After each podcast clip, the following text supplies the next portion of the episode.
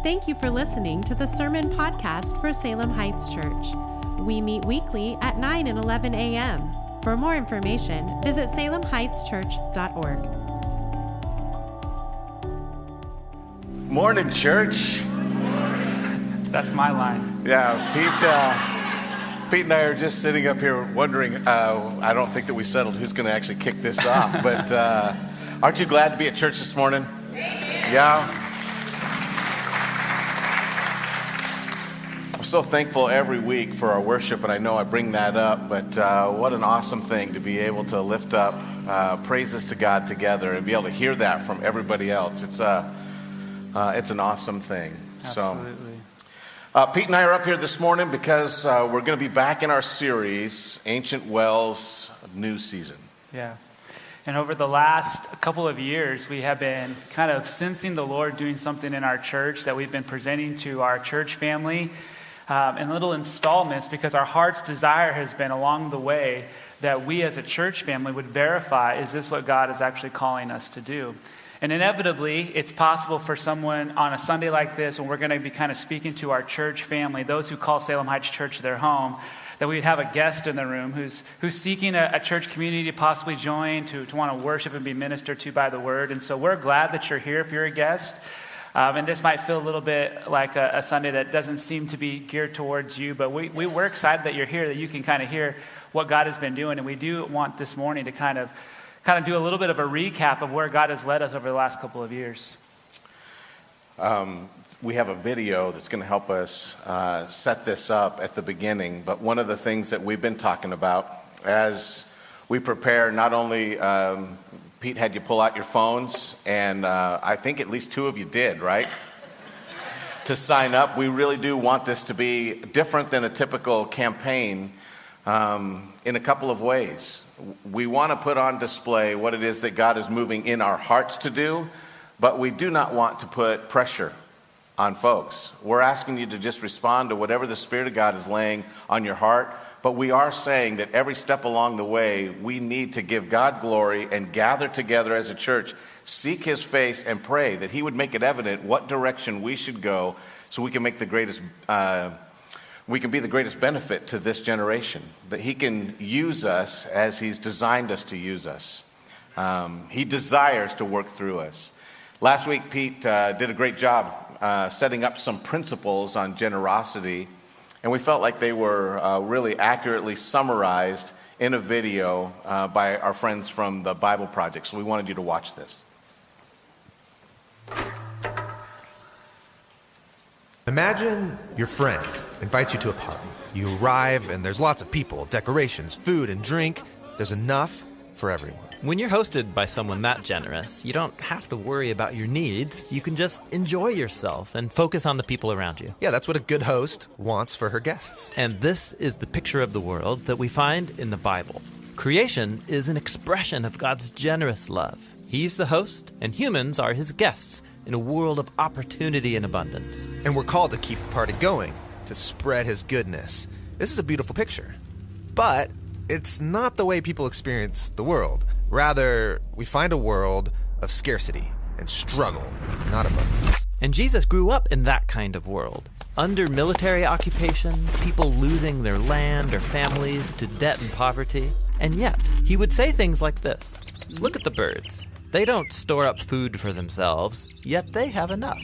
Or consider the wildflowers. They're beautiful and abundant, and they don't stress about their existence. And you all should live that way too. But surely Jesus knew that things don't always work out. I mean, sometimes there really isn't enough. And Jesus did experience poverty firsthand, but he viewed the world through the story of the Hebrew scriptures, which claimed that our scarcity problem isn't caused by a lack of resources. Rather, the problem is our mindset that God can't be trusted. Maybe God's holding out on me. Maybe there isn't enough, and maybe I need to take matters into my own hands. And once we're deceived into that mindset of scarcity, we can justify the impulse to take care of me and mine before anyone else. And that leads to envy and anger, violence, and a world where it seems like there's not enough. The party's over, it's turned into a battleground. But God wants humans to experience his generosity, and so he chooses one people, the family of Abraham, and he promises to give them the abundance that he wants for everybody else. God will provide what they need. All they have to do is trust his generosity. And through them, the whole world will see how generous the host really is. But that's not what happens. Abraham's descendants, the Israelites, enter a land of abundance, and they promptly forget the host who gave it to them. They act like it's all theirs, and like there's not enough. And it leads to war and Israel's self destruction. If I were the host of this party, I think I'd just give up. But God doesn't give up. What he does is surprising. He gives another gift. Another gift? Yeah, but this gift is different. What God gives is himself. All right, and Jesus, the host himself, comes to join in on the spoil party. And notice, Jesus lives with the conviction that there is enough and that our generous host can be trusted.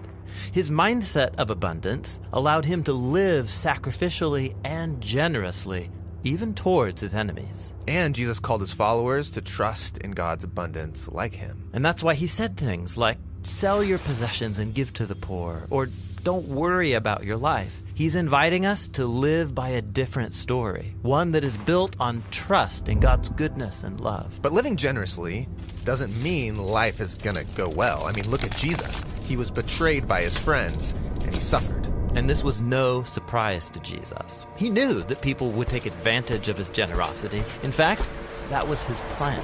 Really? Yeah, think about it. Jesus knows that we're all hopelessly deceived by this lie that there's not enough. Yeah, that lie needs to be defeated. And so that's what Jesus was doing when he gave us the gift of his life. Jesus' death was the ultimate expression of God's generous love. Yeah, God's love can turn death into life and scarcity back into abundance. Or as the Apostle Paul put it, you know the gift of our Lord Jesus the Messiah, that even though he was rich, for your sake he became poor, so that you, through his poverty, might become rich. And Jesus called his followers to live like the real party has begun. Yes, he called it the kingdom of God. And our invitation to this party is yet another gift the personal presence of God's own Spirit that can teach us how to trust the generosity of the host, just like Jesus did. Yeah, and when you believe there's enough, you start seeing opportunities for generosity everywhere. With our time and money, our attention. Yes, one of the most important ways that we can experience the abundance of God's new creation is sharing with others because of our trust that God is the generous host.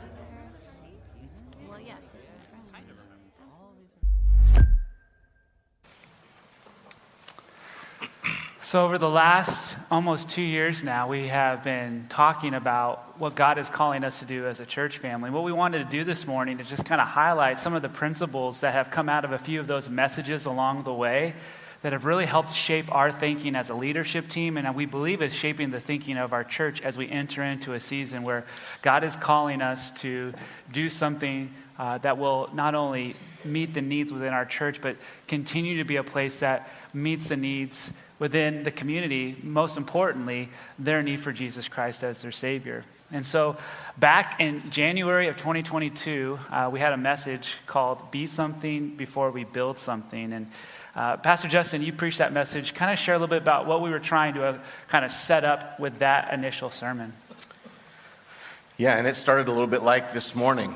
Uh, this is a, a, bit of a family chat, right? So we're just going to review with you where we've been this last two years. That message for me was one where uh, we'd been praying about some stuff behind the scenes, but that was the first time that we had laid out for our church uh, where we felt like uh, the Lord was taking us. And that idea, be something before you build something, uh, came out of uh, 2 Timothy 2 uh, 1 through 7. Uh, in there, there's three different pictures that the Apostle Paul gives to a young man that's in ministry.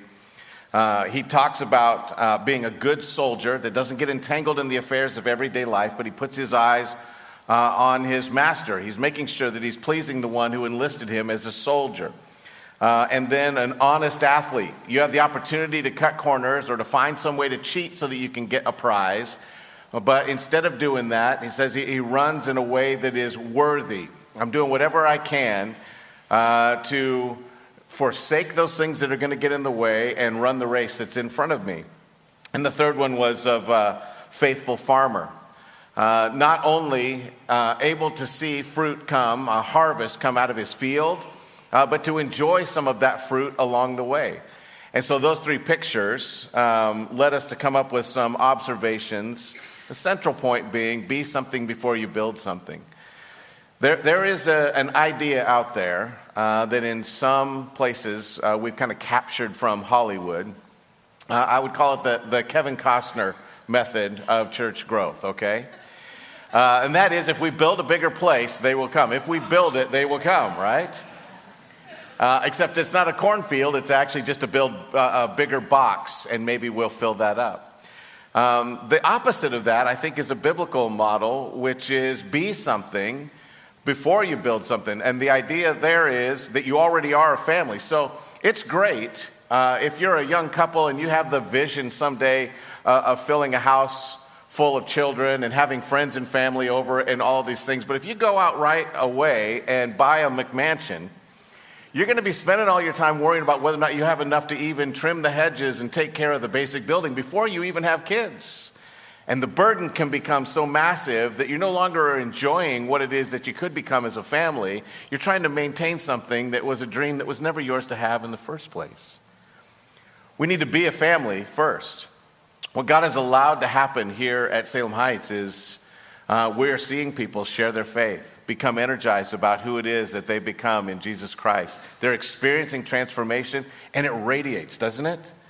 When you see a life that is transformed, you begin to say, Man, I want what that person has. When you see somebody sharing their faith, and it's coming out of a genuine place, not, not salesmanship, but a genuine walk with the living God that's transformed them, and you say, Man, I want that in my life.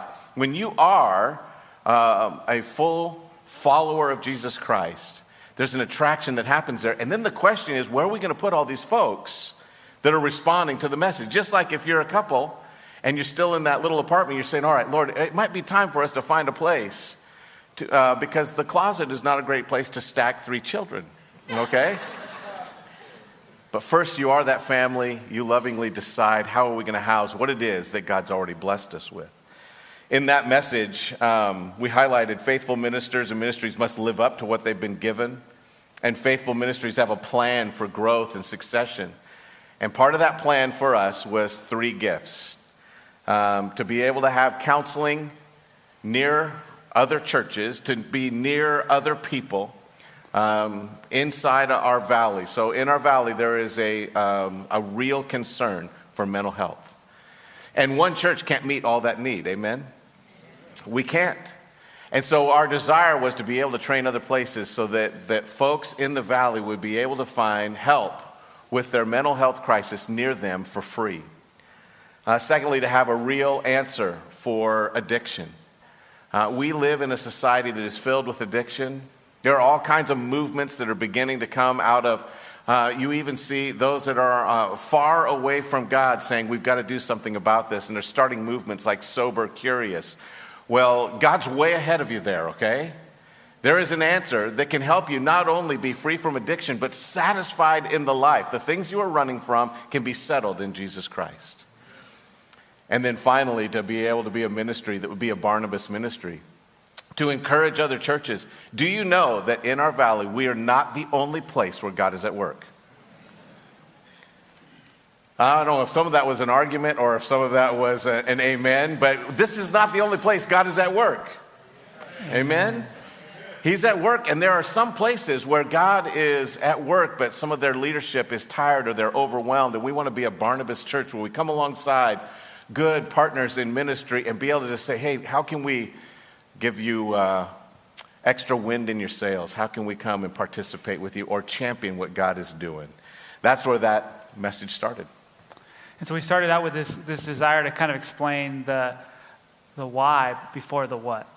Why would we do something? Yeah. And why would we want to be that? And so we had a message a little later on that I was able to deliver to our folks on maturing faith because one of the thoughts was, well, why are we focused so much on what's going on outside our community? What about the growing needs inside of our church?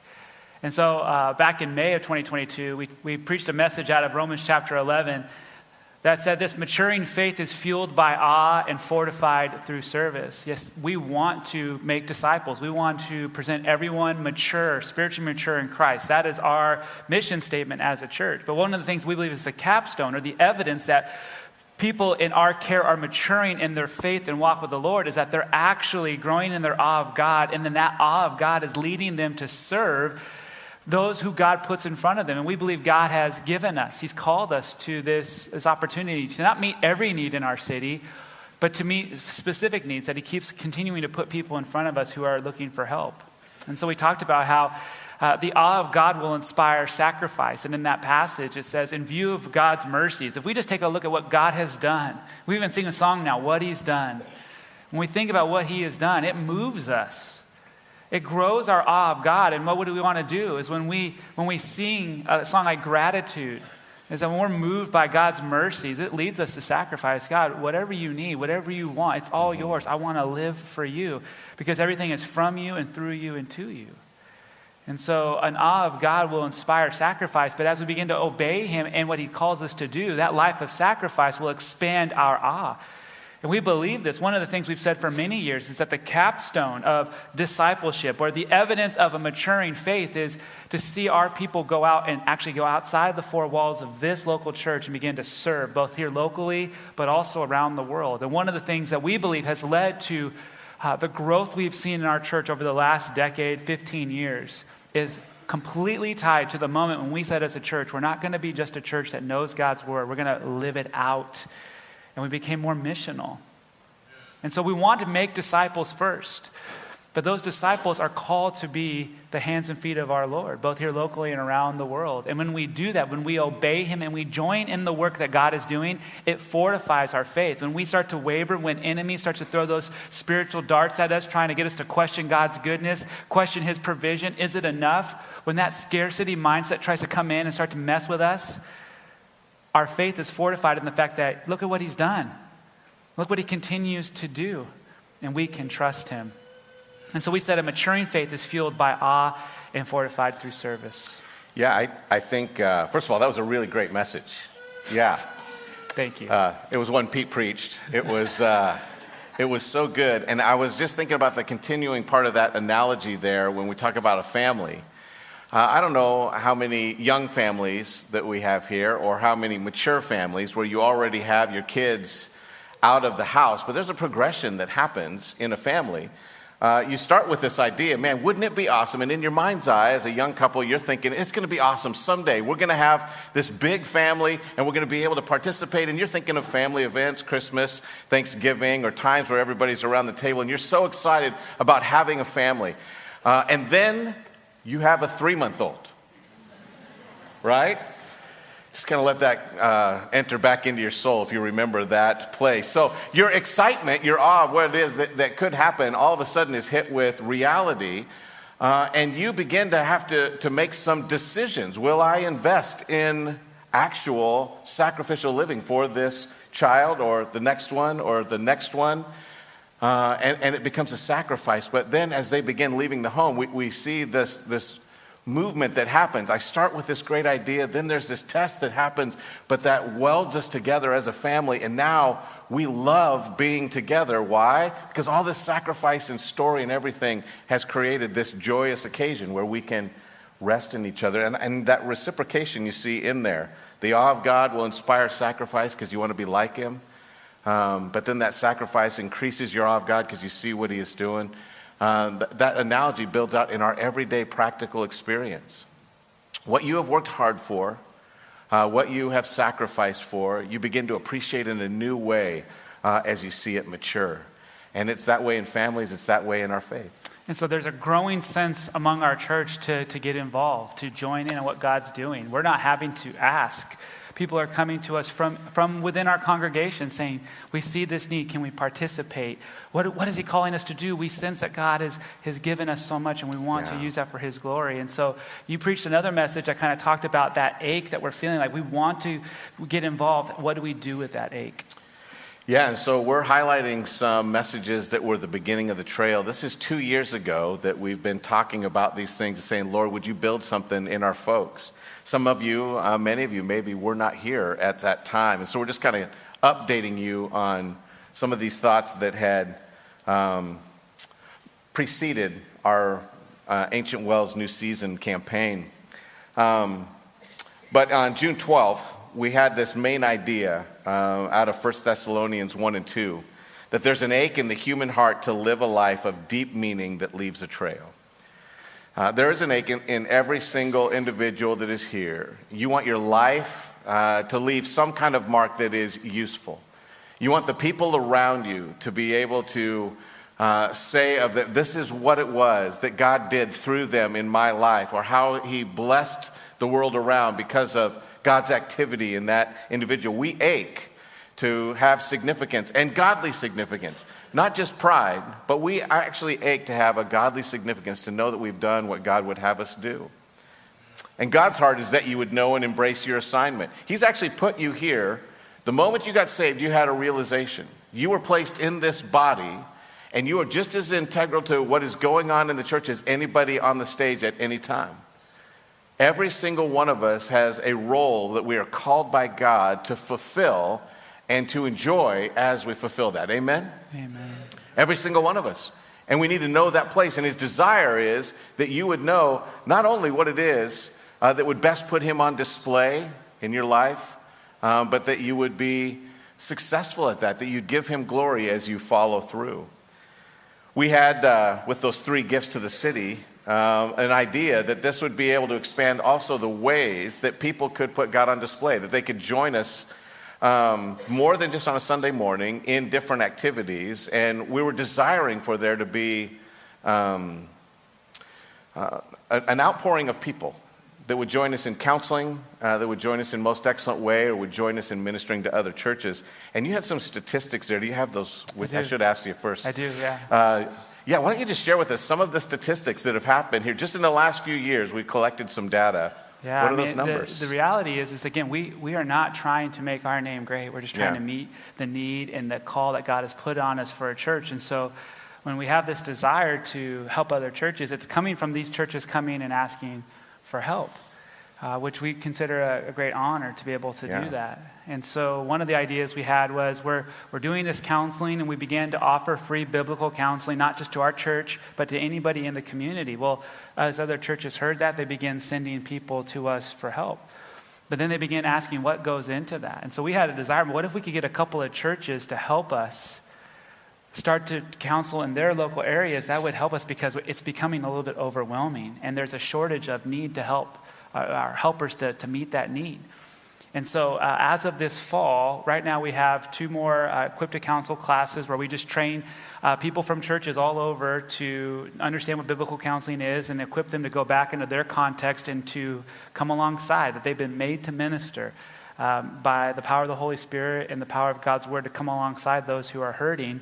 And uh, it, this fall, in our two classes, which are about 80 people that are going to be taking those classes, there's 19 different churches represented, which brings our grand total over the last several years that we've done that to uh, 64 churches throughout Oregon and Washington that have sent people here to be trained and then they're going back. And we have multiple churches now who've started their own biblical t- uh, counseling training centers. So they're doing counseling in their contacts up into the southern Washington, down Corvallis and Albany, out at the coast, um, in the Portland area. And so there, there's more places. So if you think about the multiplication, we just started to offer a class to try to train a few churches, and now God's taking that out and it's starting to grow by that simple multiplication. I just want to hit pause there and, and, and let that soak for a minute.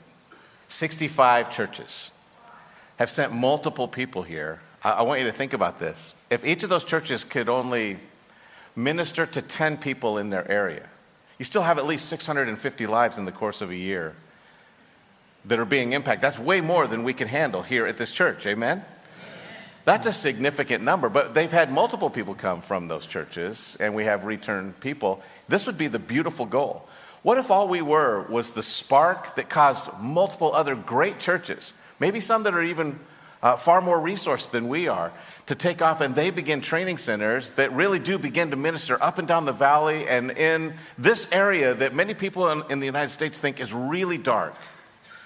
But what if the point of the spear was reaching into a life that is so discouraged and so overwhelmed and so hopeless and with no strings attached, without any finances added to it? You could bless them. How would that change the culture that we're in? Isn't that awesome? 65 churches. Now, one of the original statements was, man, what if we could reach 100 churches? And everyone was like, man, we better shoot for 10. Yeah. okay? Let's make that realistic. We, we might already be at 100 churches by the time we launch anything here in three years. I mean, the, the Lord is really using this. He is, and what's amazing, these are not just churches like us. These are churches from different denominations, you know, all over the area, and they're not coming to learn Salem Heights way. We're just showing them how we use God's word to help people. That's all we're doing. This is what God says. Yeah. These are His promises. This is what He's provided to you through Jesus Christ and the blood and the resurrection and the power of the Holy Spirit. And so we're, we're thankful for that. But it's not just in the biblical counseling. Yeah. Um, we've also seen a growing uh, opportunity to minister to those who are dealing with addiction and to offer them true freedom, victory, right? Not just to deal with their addiction and that is their identity, but actually been made, made new in Christ and they can walk in victory. And so again, we thought, how could we maybe get a few other churches to see some of these resources? Again, the churches are sending their folks. People are coming from our church here. Uh, these groups are growing tremendously. Well, to my knowledge, we're over 12 different churches um, in this area that have launched Most Excellent Way ministries in their church, ministering to people. We've got uh, places all around the world, different countries that are uh, asking for materials. And, and, and so, again, we're investing here, we're training, and we're sending back out so people can do that in their context and their place. And it's, it's incredible. It's crazy how many states, when Matt starts talking about it, that, that they're in, how many different countries. It's been translated into multiple languages. Um, and I, I, do, I would have you guys pray for that team that does that. I mean, Matt is our Salem Heights version of Buddy the Elf, right? He needs 45 minutes of sleep, and then he's building a rocking horse in the middle of the night out of Yeah. just the wood that he found around the building. He makes work his favorite. yeah. Yeah. Um, but there's a limit to what we can what we can accomplish with uh, a few helpers. He, he's got so many wonderful people that have joined him in the work. Yeah. Uh, but there's a hunger for this, a real need around our nation, not just in our area, and it's exciting to see it grow. But to see it grow locally first, because that was the first thing. Does this does this work? Does this Yeah. is this really what God does to help people be set free from addiction? Let's see it grow here first before we try to say, hey, it's available. And it's over all, all these churches in our area who are coming excited to come alongside those who are trapped in addiction and offer them the freedom that's in Christ. And then the Yeah. third lane that we felt called to is just ministering to other churches, not as the experts, not as pastors who don't have our own burdens to carry and our own sheep to care for, but just in that one another care. How can we look around and say, How can we pray for you? How can we encourage you? How can we bless you? And uh, we've had for a number of years uh, a monthly prayer time where we meet with other pastors. Where the Yeah. only part is not to talk about what we do at our church and swap stories. It's literally to talk about the Lord, what He's doing in us, and how we can pray for each other. But right now, through God's goodness, the pastors of our church, just through relationships that God has providentially brought together, uh, we're, we have relationships with over 20 pastors in our area that we just get to talk with, pray with, do life with, and just encourage one another as they are managing the, the flock that God has given them as they're shepherding and leading them. And it's as much a benefit for us as it is for them. But God is opening up this opportunity for us to come, come out and just say, How can we pray for you? And there's a unity building in the Bible teaching churches of Salem um, that, that God is, is going to use to continue to meet this area. And then it's going to spread because that's what God does. We- had a list. So, by God's grace, once again, uh, God brought uh, Steve Dangarin here, who's just a great organizer and energizer. And we were praying about this. How can we just be a blessing without pushing anything into people's lives? How can we encourage them? And we just were like, you know what? Let's just talk about. We're going to get get together in the Word and pray over them this year. We're going to pray that God would give us a, a, a direction. And while we were praying, we just said, let's just send out the invitation and see who comes. We had 22 churches that were listed on there, and let's just see what happens. And, and we were sitting literally in the room. He sends out the invitation, uh, and we prayed just for a couple of minutes, and all of a sudden he's like, this is crazy. We had 19 responses. 19 responses. Now, I don't know how many of you have sent me an email, all right? But I will say I'll get back to you within three to six months. All right, I try, Maybe. but that's my worst Maybe. form. They're literally right there, and, and uh, many pastors are similarly built, poor in that area, responding, hungry, wanting to be together. And we gathered together, and we did have that meeting, and the, pr- the prayer time was powerful. But these are people who I would say are far more skilled in leadership than I am. But we get to come and pray with them, encourage them, and say, man, just stay faithful where you're at. Faithfulness for a long time in a location is a lot better than moving with your best stuff for every three years. Yeah. And so we believe that God has been seeding this vision in the leaders of our church. But in order to discern, is this truly you, Lord? We continue to, in these little installments, continue to share the vision with our church and then step back and believing that if this is the Lord, our church is going to begin to get excited about this vision, want to participate in this vision, feel called to that vision. And that led us to this past spring, um, sharing with you a, a plan. A plan to not only meet the growing needs within our church so that we can continue to allow people to draw near to God's teaching and be part of this local church, but then to be able to uh, invest in a building that would give us more space to train and develop leaders who can minister in these ways in biblical counseling, addictions victory, and just the local care of the church. And so uh, we released and we announced to you this series called Ancient Wells New Seasons. And over the last couple of months, we've in two week little increments, we've been talking about what does that mean. And uh, you started us off with a pretty important point to kind of help us start that series. Yeah, we highlighted the idea that all forward momentum is tied to ancient truth. I I want you to see a pattern that's even in Scripture. We have a graphic here that somebody had done in interaction with a computer. Um, I don't know if we can lower the lights a little bit. I don't know if you can see that that well. Along the bottom would be all of the chapters of the Bible. I don't know if you can tell where Psalm 150 is, that big line that's kind of going down the middle, if you can see it uh, in the centerpiece of that. But this is what's going on in this graphic. Um, at the very beginning, you have some statements that are made that get carried over and brought up multiple times throughout Scripture, all the way as an overarching theme, all the way to the end, because God completes what He started. Amen? And all the way through the scriptures, you have this interaction forward statement saying this is what's going to happen. You see multiple fulfillments that land in that New Testament era where this prophecy is that, that Jesus Christ would come, that there would be an answer, somebody who would bless the nations. But it's not finished. Those have promises that reach into the future. And you see some of these other statements that are looking back to something that was said uh, earlier and saying this is a fulfillment or this is an advancement of that idea. But the thing that you have to see all the way through Scripture is it's not just these little moments where something is fighting for importance, it's a grand story that's been woven together by the creator of the universe. God has a master plan. And I want you to understand this. All we're trying to do as a church is make sure that we glorify the one who has a master plan. We are not the plan. Okay? Amen goes there. We're not the plan. All we're trying to do is say, Lord God, will you help us to brightly display your glory, to focus on you in such a way uh, that others are pushed forward in their faith, that they are drawn near, that they drink deep, and they share the overflow. That was the heart of that message, of that series. But we're not the point, God is the point. But we do get an opportunity a unique opportunity to participate. You have on the stage here well that some of our servants put together. Uh, that's uh, just a picture of that. And we wanted to, to make sure that we use this imagery. When you have a well that is there, um, at the very beginning, we had a picture of two different uh, places where you could have water. One was just a watering hole that they had found uh, there in Africa, where a tribe that had uh, an outbreak of disease was using. It was a place where their kids would come uh, to be able to drink, where their families would come and get their water for the needs for the day. But it was also where they led their flocks to come and drink. It was where many people that didn't have any facilities outside of that well, they would come there to bathe.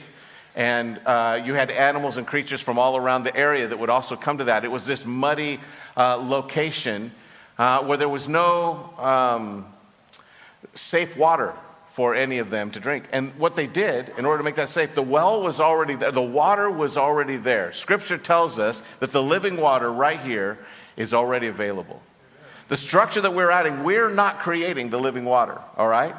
All we're doing is creating a structure so that it is more usable for the people that are around. It's less muddy when we're trying to share that with others. We're trying to make sure that there is a clean path for people to be able to drink deeply of the truth that is in Christ. We're not the truth. But what we're doing is we're creating a place, an organized way, and, and, and where we can make sure that that gets dispersed to anybody who has need. We're trying to make sure uh, that there is a well that would be available to all. Yeah, and so our desire is to tend to this well, this church where living water has been springing forth for almost 75 years, where another church in town came and they dug a well here in this part of Salem to minister to this community. And so this well represents ancient faith. It represents a, a, legacy of faith where people were committed to the, the living water of God's word and wanted to have a place where people could draw near and drink deep from God's word and let that fill them up. Let that be the source of life. But the well also represents the fact that God continues to be providing the resources to bring that new life. And so he's calling on our generation to tend to that well so that we can continue to minister for generations. And so this morning we want to share a passage of scripture with you as we close that we're going to be spending uh, some time on this week and next week, where we believe all of these messages that we've been looking at over the last couple of years, these little installments where God has been moving us and we're leading you to be moved as well. All of these points kind of are summarized in this one passage we find in 2 Corinthians chapter 8. Yeah, and we're doing something this morning. Um, I've been hesitant to read this passage because, uh, and I to- told you as I was growing up, I can remember a lot of fundraising preaching that would happen at this passage, and I believe in my own heart as I was growing up, it, it kind of got adulterated in that sense, pulled out of context and used as guilt. That's not what we want to do. Uh, but also this morning, for so, those of you that are clock watchers, uh, you might be aware that we're doing something that's become really popular in Hollywood uh, we're doing a part one and part two message. and uh, so we're just going to give you now the thumbnail of this expository piece where we're looking at a piece of scripture and we want you to see. Just notice those four points that have been on our heart throughout this from different passages just fall off the page as Pete reads this passage. I, I want you to sense that those things that we've been highlighting um, have always been God's heart whenever it comes to meeting needs in their context. So, yeah, yeah read that. It says this in verse 1. We want you to know, brothers and sisters, about the grace of God that was given to the churches of Macedonia. During a severe trial brought about by affliction, their abundant joy and their extreme poverty overflowed in a wealth of generosity on their part. I can testify that according to their ability and even beyond their ability of their own accord, they begged us earnestly for the privilege of sharing in the ministry of the saints. And not just as we had hoped, instead, they gave themselves first to the Lord and then to us by God's will. So we urge Titus that just as he had begun, so should he also complete among you this act of grace. Now, as you excel in everything, in faith, speech, knowledge, and in all diligence, and in your love for us, excel also in this act of grace. I am not saying this as a command. Rather, by means of the diligence of others, I am testing the genuineness of your love. For you know the grace of the Lord Jesus Christ, though he was rich, for your sake he became poor, so that by his poverty you might become rich. And in this matter, I'm giving advice because it is profitable for you, who began last year not only to do something, but also to want to do it. Now, also finish the task, so that just as there was an eager desire, there may also be a completion according to what you have. For if the eagerness is there, the gift is acceptable according to what a person has, not according to what he does not have.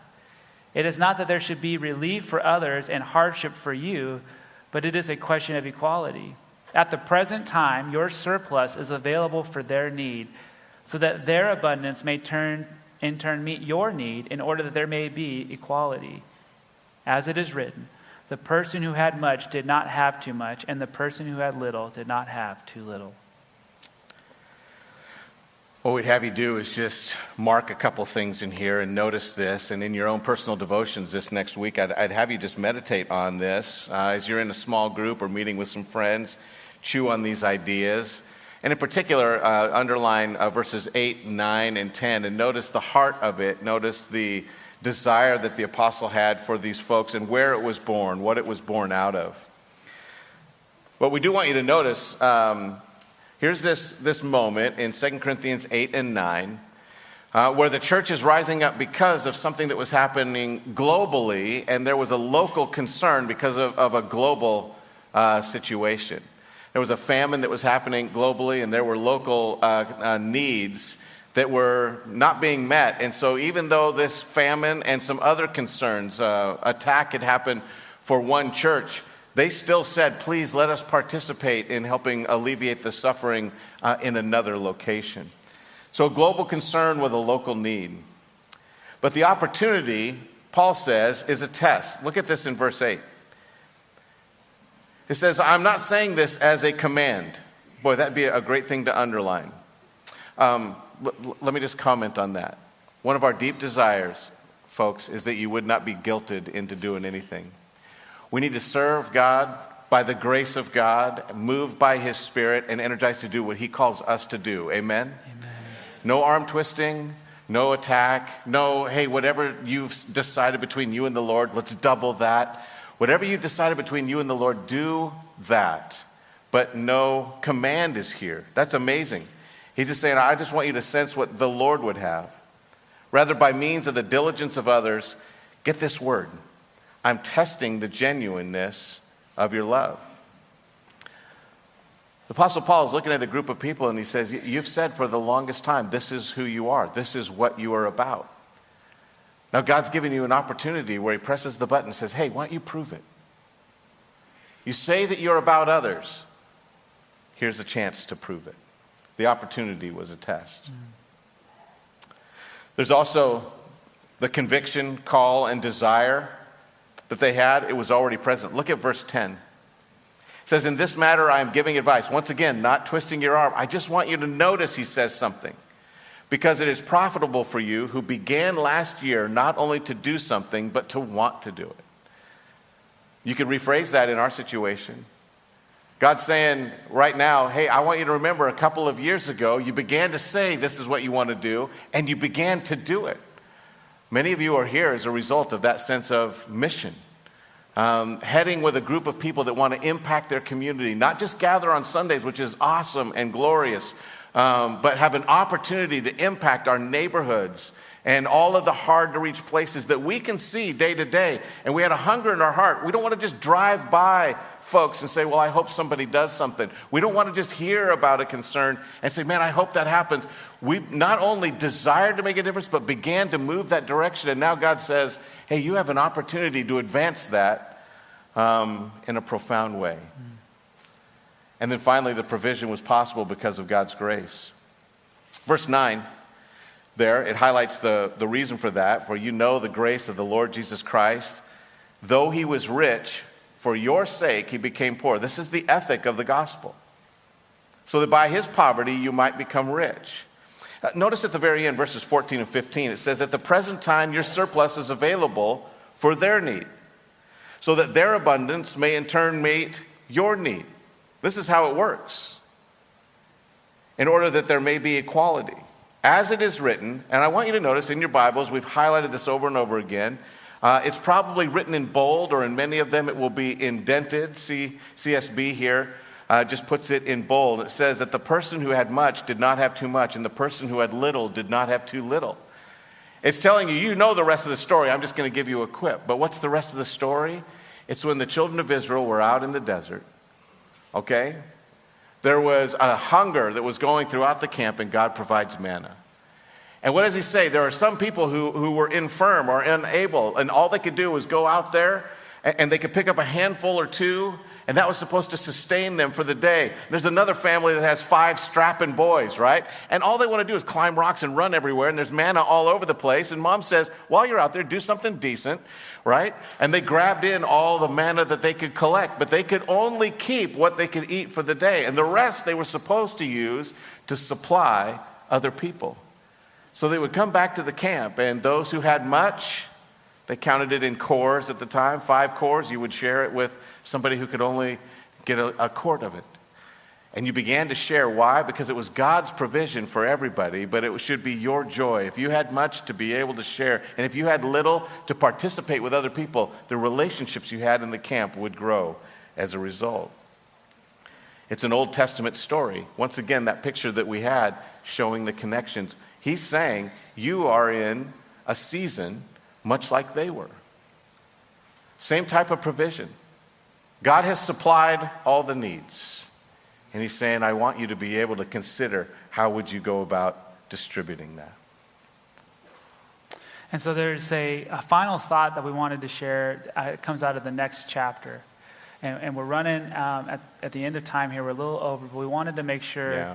a couple of things that are just in our heart. First off, we're, we're not ashamed to talk about the desire to advance, the desire to raise funds, the desire um, to accomplish a vision that God's given us because uh, the Word of God speaks to this. We're just trying to be obedient to what He said, but we are very conscientious of how this can be, how this can feel. We want to care for you well. But our heart's desire is so beautifully reflected here in chapter 9 verse 5. He goes on to say this He says, Therefore, I consider it necessary to urge the brothers to go on ahead of you and arrange in advance the generous gift you promised, so that it will be ready as a gift and not as an extortion. Yeah, I think the heart there that's on display is uh, once again, we need to do what God has placed in our hearts.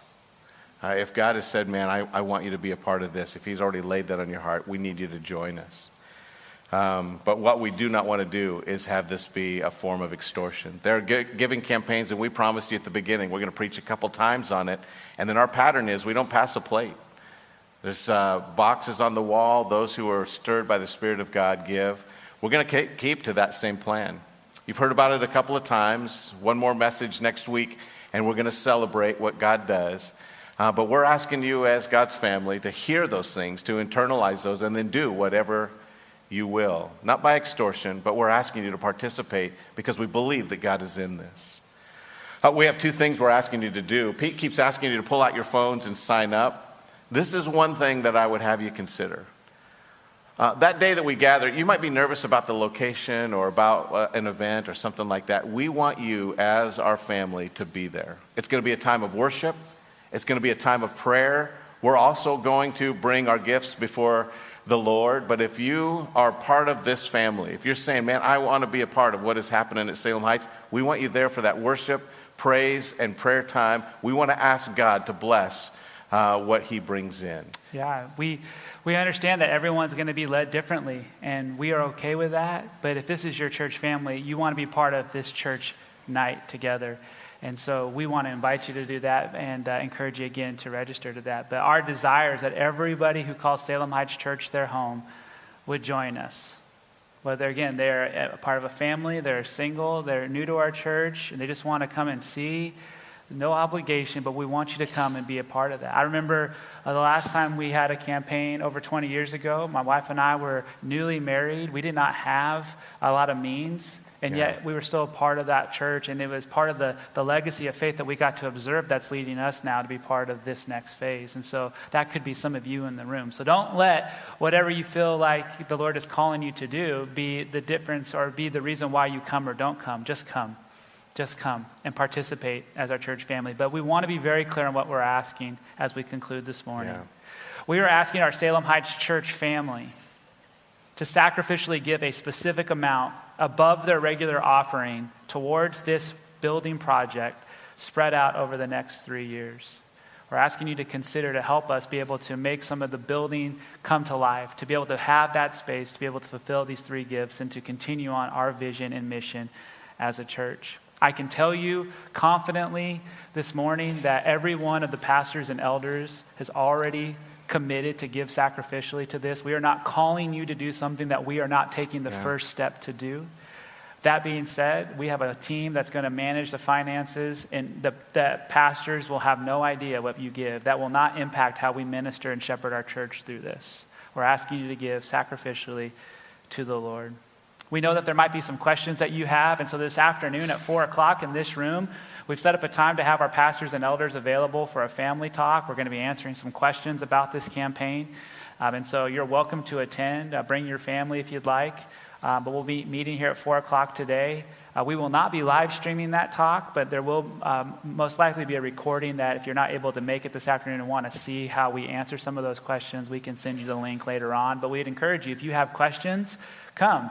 If you don't have questions, we ask you to pray and pray how God would have you partner with us as we continue to effort to accomplish what He is calling us to do in this next season.